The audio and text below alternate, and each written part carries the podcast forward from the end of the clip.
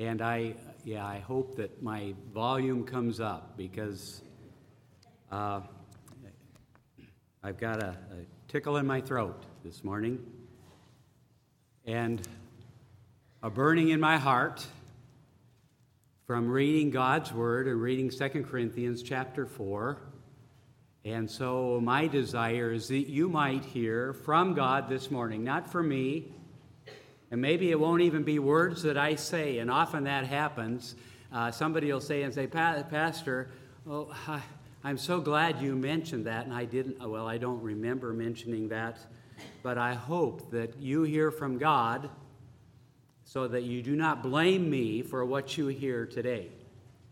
Now, I noticed in the past couple months a phenomenon that it's amazing me. I don't know what it's about. Uh, I do know that when I drive down our neighborhood, I am seeing boxes on everybody's doorsteps and porches and in front of their garages. And I have no idea what the fascination is about boxes. But they're all different sizes, they're all different shapes. You don't believe me? I, I picked these up off of my neighbor's doorstep this morning. And it's almost like the box bunny is going around and dropping off boxes, and they're different shapes. And, uh, and I just, I, I, oh, I've just been informed that it's not the box that's important. Uh, I've been, okay, it's what's inside. That, uh, that makes more sense, doesn't it? Okay, you can forget about it, what I just said. Uh, but it's what's inside that's important. No, that this is what the Apostle Paul, through the inspiration of the Holy Spirit, so it's coming from God, is telling us in 2 Corinthians chapter 4 that it is the box that is worthless it is what's inside that is of value. And that very first verse, and we looked at it last week, uh, and uh, it says, when the veil is lifted, and that was in chapter 3, when the veil is lifted, we have our aha moment. We see who Jesus Christ really is, the Savior of the world. We come to Christ, we ask Him to forgive us and save us. The veil is lifted, and we see things differently, clearly. And what we see is that we have a ministry. When we place our faith in Christ, we have a ministry. Verse 1 of chapter 4. And that ministry is likened unto a treasure. Verse 7. And it is verse 4 that tells us what that ministry and treasure is. It revolves around the glorious gospel of Christ. And you may have underlined those words in your Bible. I've, draw, I've got lines going here and notes in the margins just from reading it on my own, and maybe you will do that yourself. So, what does, last week we looked at, what is this valuable treasure? This week I want us to consider the box, the earthen vessel. What, uh, so the, the treasure is is important, it's relevant, that last week.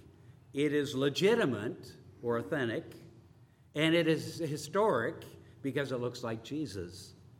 This week, though, we're going to look at the cardboard box, the earthen vessel there in verse 7. And we're not going to get through all the verses that we read this morning. Eventually, we will. And I'll not take a lot of time for the rest of the chapter next week, but hopefully, we will get through that. What does this passage tell us about the box, about you. If you're a believer, you are a box. What is it telling us about the box? One thing is, verse 7, we are common. We're cheap. We're earthen vessels. And I know, uh, I, I listened to a, a, guy I respect to say how incredibly valuable we are yesterday on the radio. Now, I know what he was meant, meaning. He's a marriage uh, and he wrote this book to help marriages, and you're supposed to look at your spouse as being incredibly valuable and important because that person has been given to you by God. So I understand that part. But I'm saying, what Paul writes here in verse 7 that we have a valuable treasure, but it's kept in an earthen vessel in a cardboard box. We're earthy, we're plain, we're nondescript. We're a box. Uh, my grandparents were common folk. Maybe yours were too. In reality, we are all just common folk. Uh, Grandma and Grandpa Grosky, they, they came across from Europe and homesteaded in South Dakota by Sturgis, and, and, uh, and they had a son, they had three sons uh, and a daughter, but my, one of them was Bob Grosky, and he was my dad, and so when he got to ninth grade, they sent him to be kind of like an indentured servant to a, a couple near the town where he could go to high school. And so he stayed there, he worked there, he did the chores, and he got to live with them and walk to high school, all through high school. And so just common. And so mom and dad were common. Cindy and I are just common. You are just common. You are a cardboard box. Not very uh, flattering, is it? I mean, it's almost like a, a zinger. You come back, if somebody insults you, and you come back, well, well, well, well, you're just a cardboard box. And your mom wears army boots, too. Whatever that has to do with it, but uh, that's kind of the idea here. We are common, we're everywhere. Boxes are everywhere. You know, I, I thought I'd hit the jackpot. There's a, back here in the by the garage here at church, there is a, a big uh, hopper. And in that hopper are cardboard boxes. And I thought I can put those boxes together and sell them and make a lot of money. You know how much those boxes are worth? Nothing. Nothing. It's not the box that's valuable, they're everywhere. They're common.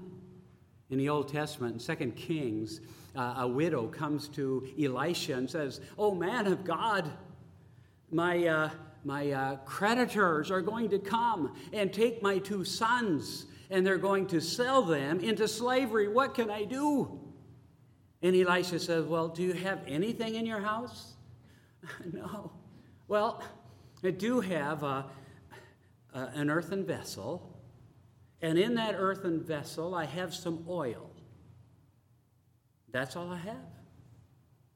Elisha says, Okay, what I want you to do is go to all of your neighbors and gather up all of the earthen vessels, all of the cardboard boxes, and bring them to your house. And he said, Gather not a few, get all you can. They're common, they're around. So get them. And so they fill the house up with uh, earthen vessels and maybe their yard, I don't know. And then uh, Elisha said, Now pour the oil into these earthen vessels and just keep filling them. And supernaturally, that oil filled all of those vessels. Now, he didn't say, Now go sell the earthen pots of your neighbors. He said, Go and sell the oil, because that's what's valuable, not the earthen vessel, not the cardboard box. My point, or one point this morning, it does not matter what shade of brown your skin is, you're still just common you're still just common. If you're a believer, it does not matter. Sometimes, maybe most times, we think of ourselves more highly than we ought to think. I honestly believe that. Sometimes we think more highly than we ought to think.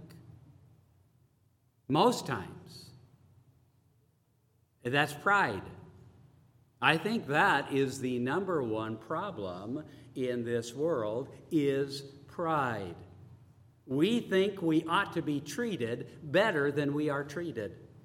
We are king in our little world, and anybody that surrounds us and doesn't treat us as king, then uh, I'm not going to have anything to do with you. Or I'm going to oppose you. Uh, pride is the basis of selfishness, and we are selfish people. Why do marriages collapse? Because we are selfish people. And we think everybody's around us to serve us.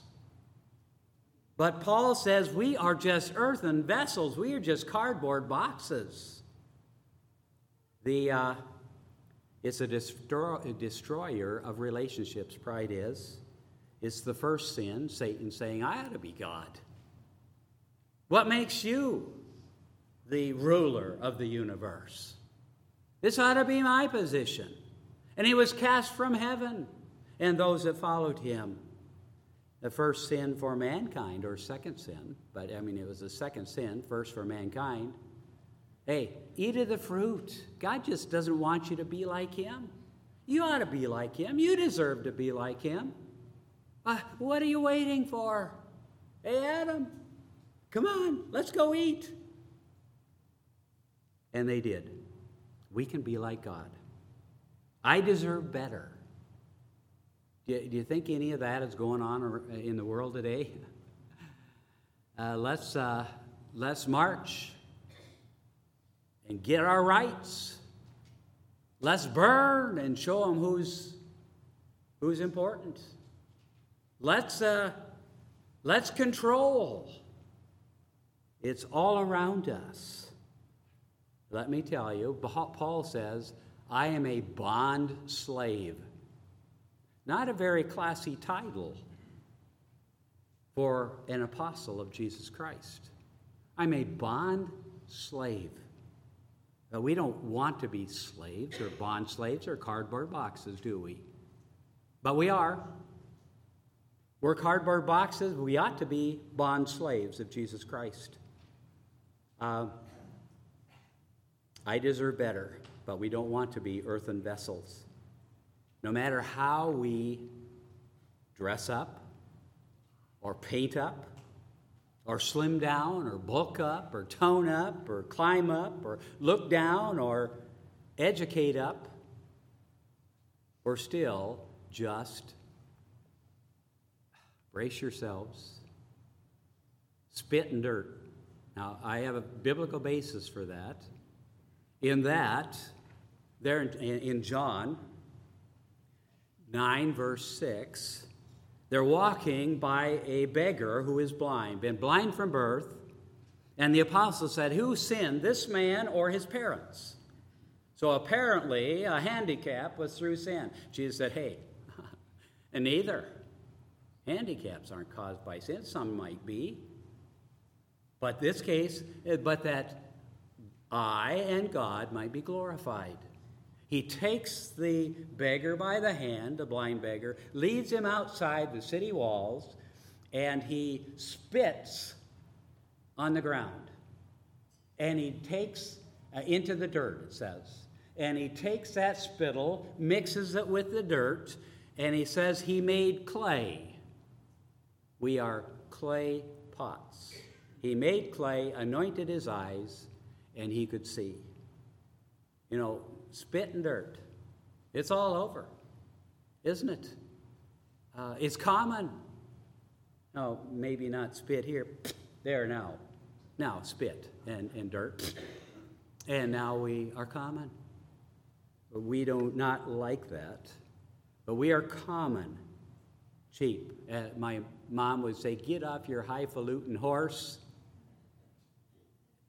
And so I'll use that phrase get off your highfalutin horse and get out there and show the, as the glorious gospel of Christ. Let people see what the value is, why you're even a box, is because you carry the glorious gospel of Christ. Secondly, we are carriers. So we're common, we're carriers. Verse 7 says we have this treasure in earthen vessel, uh, vessels. It is in us. Once the veil is lifted, we have the Holy Spirit living within us. We have a um, ministry, a treasure to share with others. It is the glorious gospel of Christ. We are carriers. You ever been a carrier? I went in Wednesday to be tested for COVID 19. So I went in, and, and you drive through a car, carport, and you roll your window down, and uh, a nurse comes and has your information and checks everything, and then uh, takes a, a Q-tip about this big, takes a brain sample through your nostril.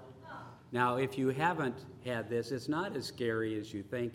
Uh, uh sure, I passed out for about 20 minutes but I was able to drive home. So don't, uh, don't be afraid to go ahead and get that done. Uh, but I was tested. I won't tell you the results. no. But I would like to be tested positive for a carrier of the glorious gospel of Christ. Wouldn't that be great if they had a test? Hey, you're a carrier. Well, we are. We're earthen vessels, we're cardboard boxes.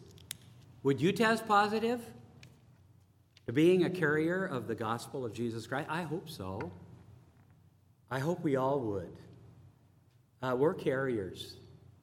You know, the gospel of Christ is light enough that we can carry it with us when we run. It is heavy enough that it will bring us to our knees when a friend of ours rejects the glorious gospel of Christ because they won't hear the good news because they're afraid of the bad news. And the bad news is that all have sinned and come short of the glory of God. And that the wage of that sin is death. And it's talking about eternal death in a literal hell. And they don't want to hear that. They don't want to believe that. But the good news is so the good news is, we try to get this glorious gospel, or the glorious good news, is that Jesus came and died on the cross so that we do not have to die for our sin. We can give our sin to Him, and in place of our sin, He gives us His righteousness. Not our righteousness, but His righteousness. We're just common carriers of the good news. So it's light enough, it's heavy enough and it's important enough that we will send it around the world. This morning, this morning at 4:30,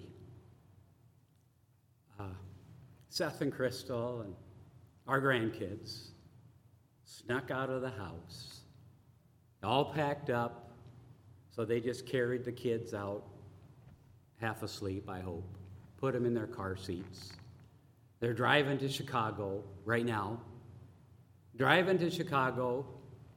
They're going to fly from Chicago to Amsterdam.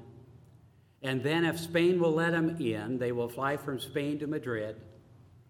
And then they will, some way, make it from Madrid uh, six or seven hours up to Ponferrada uh, to their home so it's light enough to carry when you run. It's heavy enough to drop you to your knees when the glorious gospel of Christ is rejected. It's important enough to send our kids around the world with it. Now, we have the missionary barrel here, and, and Seth would die if he knew I was going to take up a, an offering, a missionary barrel offering for him, uh, he and Crystal and family. A lot of unexpected expenses, but he had never tell us. Uh, and so we're going to do that at the close of the service when the trio comes back and sings another song. And we're going to have, and I realize that we've got 60 kids down there, and they're not with us now, but we do have a few younger ones that can still get up and down. Uh, yeah, nudge her, okay uh, who will walk the aisle. We will sanitize their hands afterwards.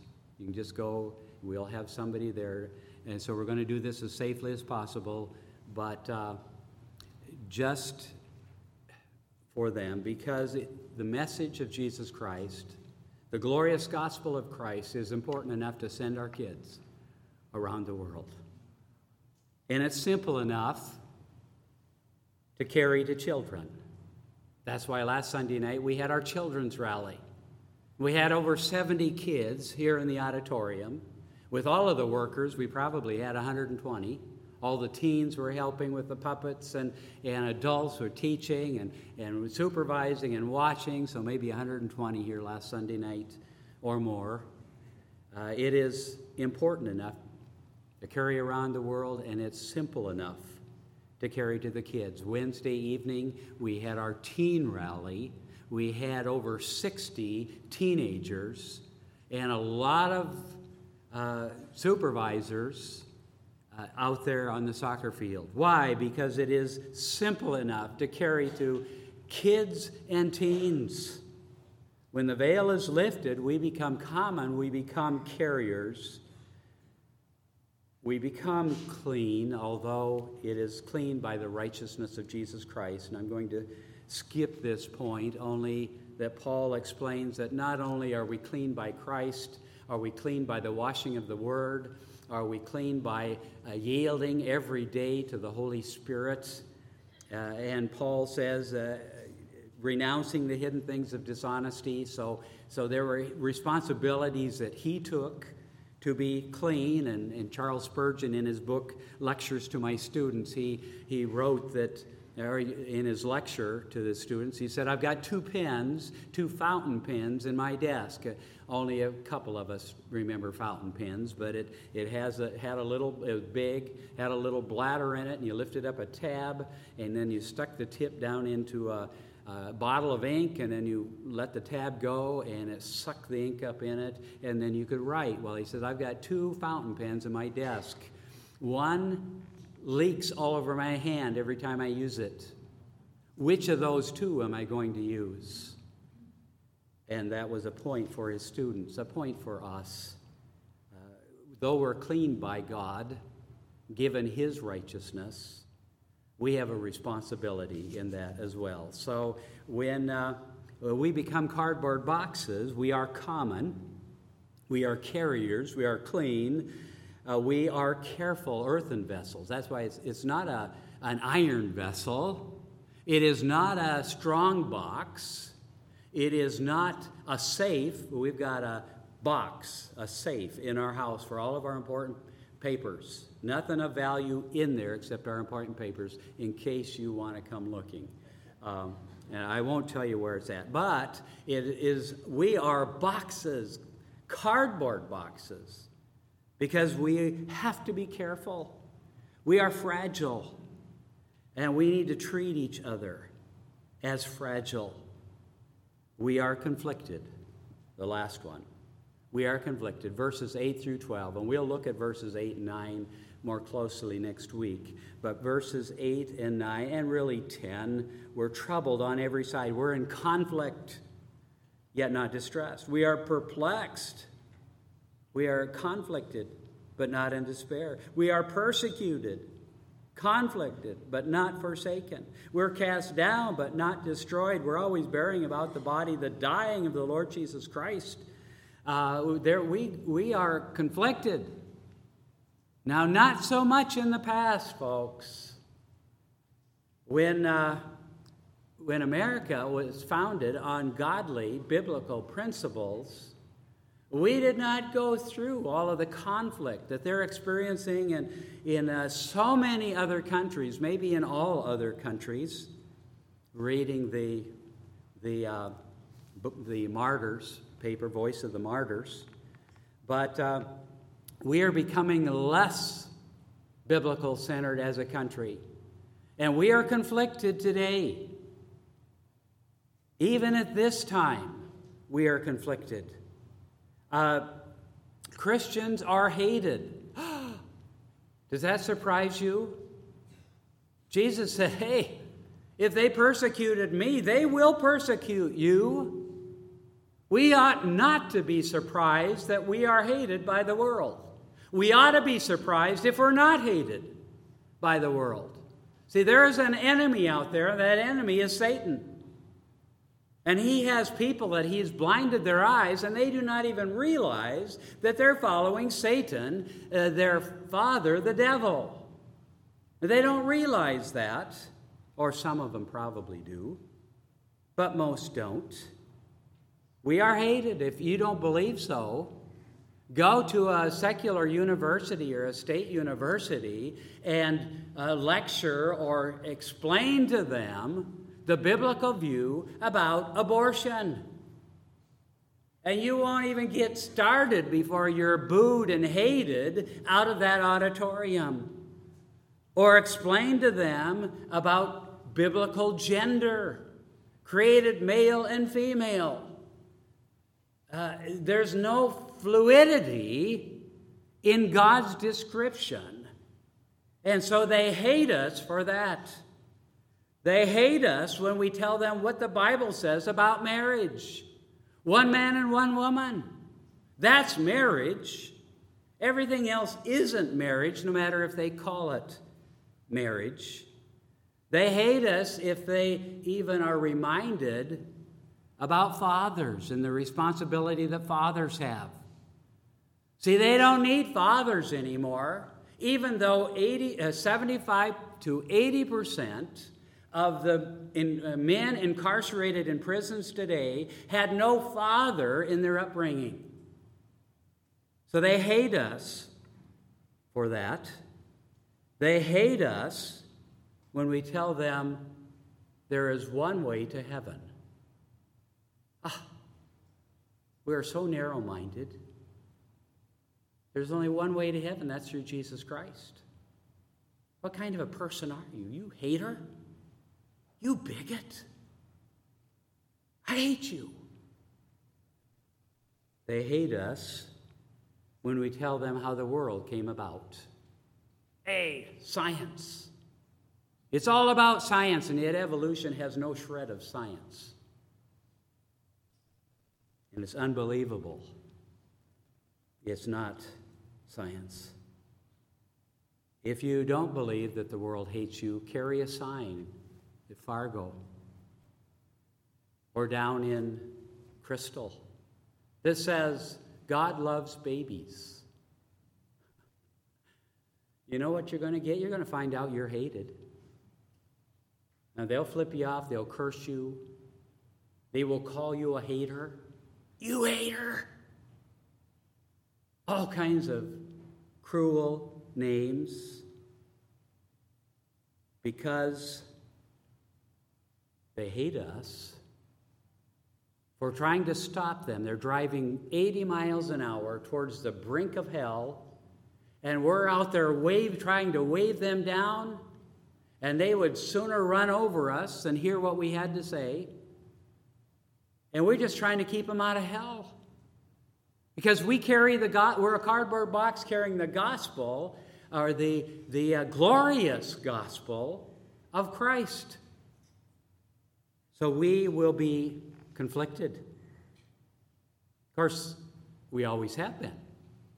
Believers always have been in conflict with the world because the prince and power of this air right now is Satan. Moses, spokesman for God, was in conflict with government, Pharaoh. Uh, the three Hebrew young men, they were in conflict with Nebuchadnezzar, the government. Daniel was in conflict with the Persian government. And they said, You can't worship. You used to, Daniel used to pray. You cannot worship. Uh, you can, maybe you can stay in your own little house and you can believe in your own little mind but do not ever make it public. What did Daniel do? As he always did, he opened the doors, faced Jerusalem, got on his knees, and prayed to God. He didn't care what the government said because he had to obey God. We've always, God has always been in conflict with government that was in conflict with God. Jesus was in conflict with government. Yeah, that's, that's why the cross. See, the government put him on the cross because they were a conflict. Satan thought he had won the victory. I put the Messiah to death. Now he's done. Paul was conflicted. That's why he writes verses 8 and 9 conflicted. They tried to shut him up. They will hate us for Jesus' sake. They will try to shut us up. If they persecuted me, they will persecute you as well. The enemies of God are the enemies of his people. You got that? Today it applies to us. Churches across the United States are being burned, graffitied, uh, targeted. You don't see it on the news. You have to wait and read it from biblical magazines. But uh, the world hates believers, but we love them. Got that? We love them. And if you can't grasp that, then don't let people know you're a believer. Paul loved those that were persecuting him.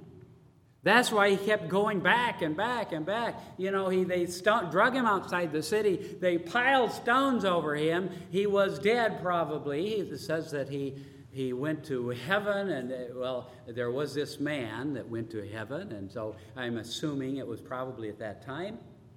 He, uh, God said, send him back.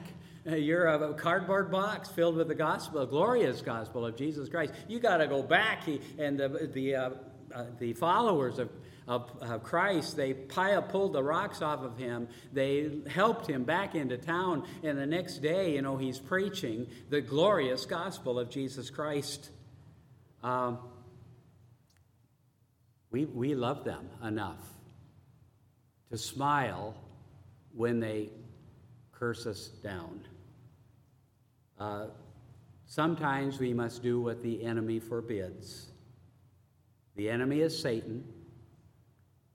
It's not those that are blinded by Satan. We've got to love them.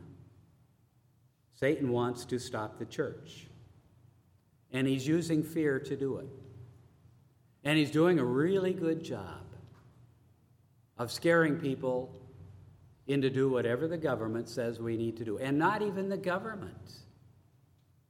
Using individuals without the legislature mandating things to scare us to not do what God wants us to do. I, uh, you know, if it's printed, it's got to be true, right? Here, the New York Times recently proclaimed Churches, and this is quote, churches were eager to reopen. now they are a major source of coronavirus cases. You, you, you got to believe that, right? The New York Times said it. Then, since they've had to, re, they've had to modify that, that uh, title, it says, uh, and modified the headline why? Because it is a gross overstatement and makes it sound as if churches have played a significant role in the spread of COVID 19.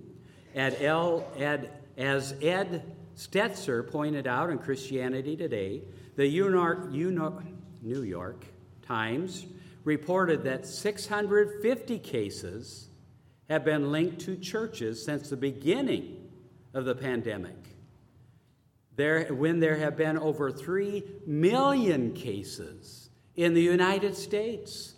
650 cases out of 3 million cases, and they're a significant contributor to COVID 19. It says uh, 650 nationally, and that's just that have caught it. There's not deaths, I don't know what actually happened there. The real story is this churches are gathering and remarkably few infections are taking place. Furthermore, out of over 300,000 churches in the United States, only 40 have been linked to COVID outbreaks. making the argument that the majority of churches are disregarding the safety of the parishioners and becoming a major source of the virus spread is ridiculous.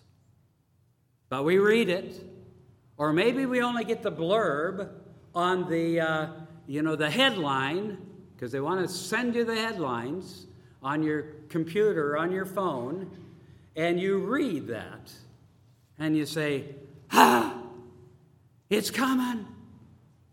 We can't do this anymore.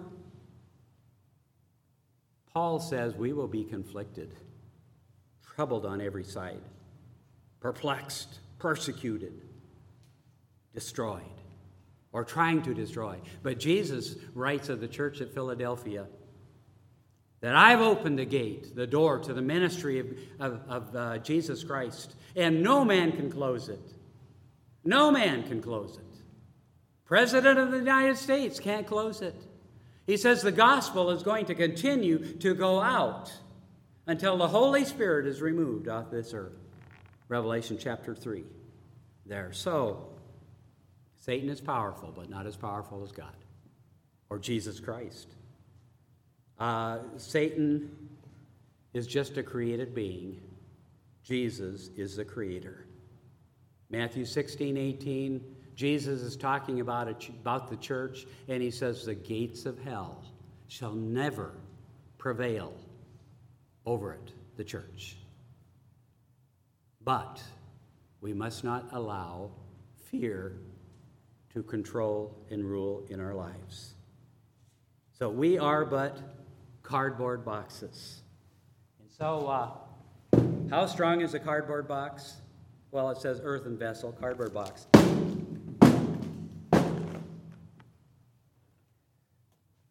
Not very strong. Ah, the neighbors are going to think their delivery man is so, so careless. But what is important is what's inside. You know, when we we look inside,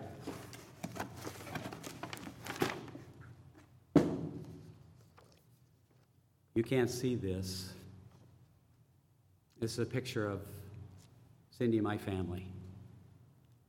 This is important, so important that the glorious gospel of Jesus Christ has got to go to every one of them, has got to become important to them. And we're just common carriers, clean, uh, conflicted, we've got a responsibility. Let's take it. Let's take it seriously. Let's pray. Father, there's one here without you, might right now they cry out and ask you to forgive them and save them. For the rest of us who have had the veil lifted, might we serve you the way that we ought to serve you, sharing the glorious gospel of Christ to all those around us. I pray that you will be with Seth and Crystal right now, and the kids. Keep them safe on the highways. Help them to make all of their flights. Help Crystal to be feeling better and the kids not to get sick. And that they will be accepted into these various countries and be able to get back home, please. Lord.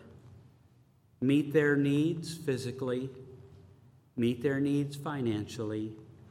Help us as we contribute in a small way to the needs they have. In Jesus' name I pray. Amen.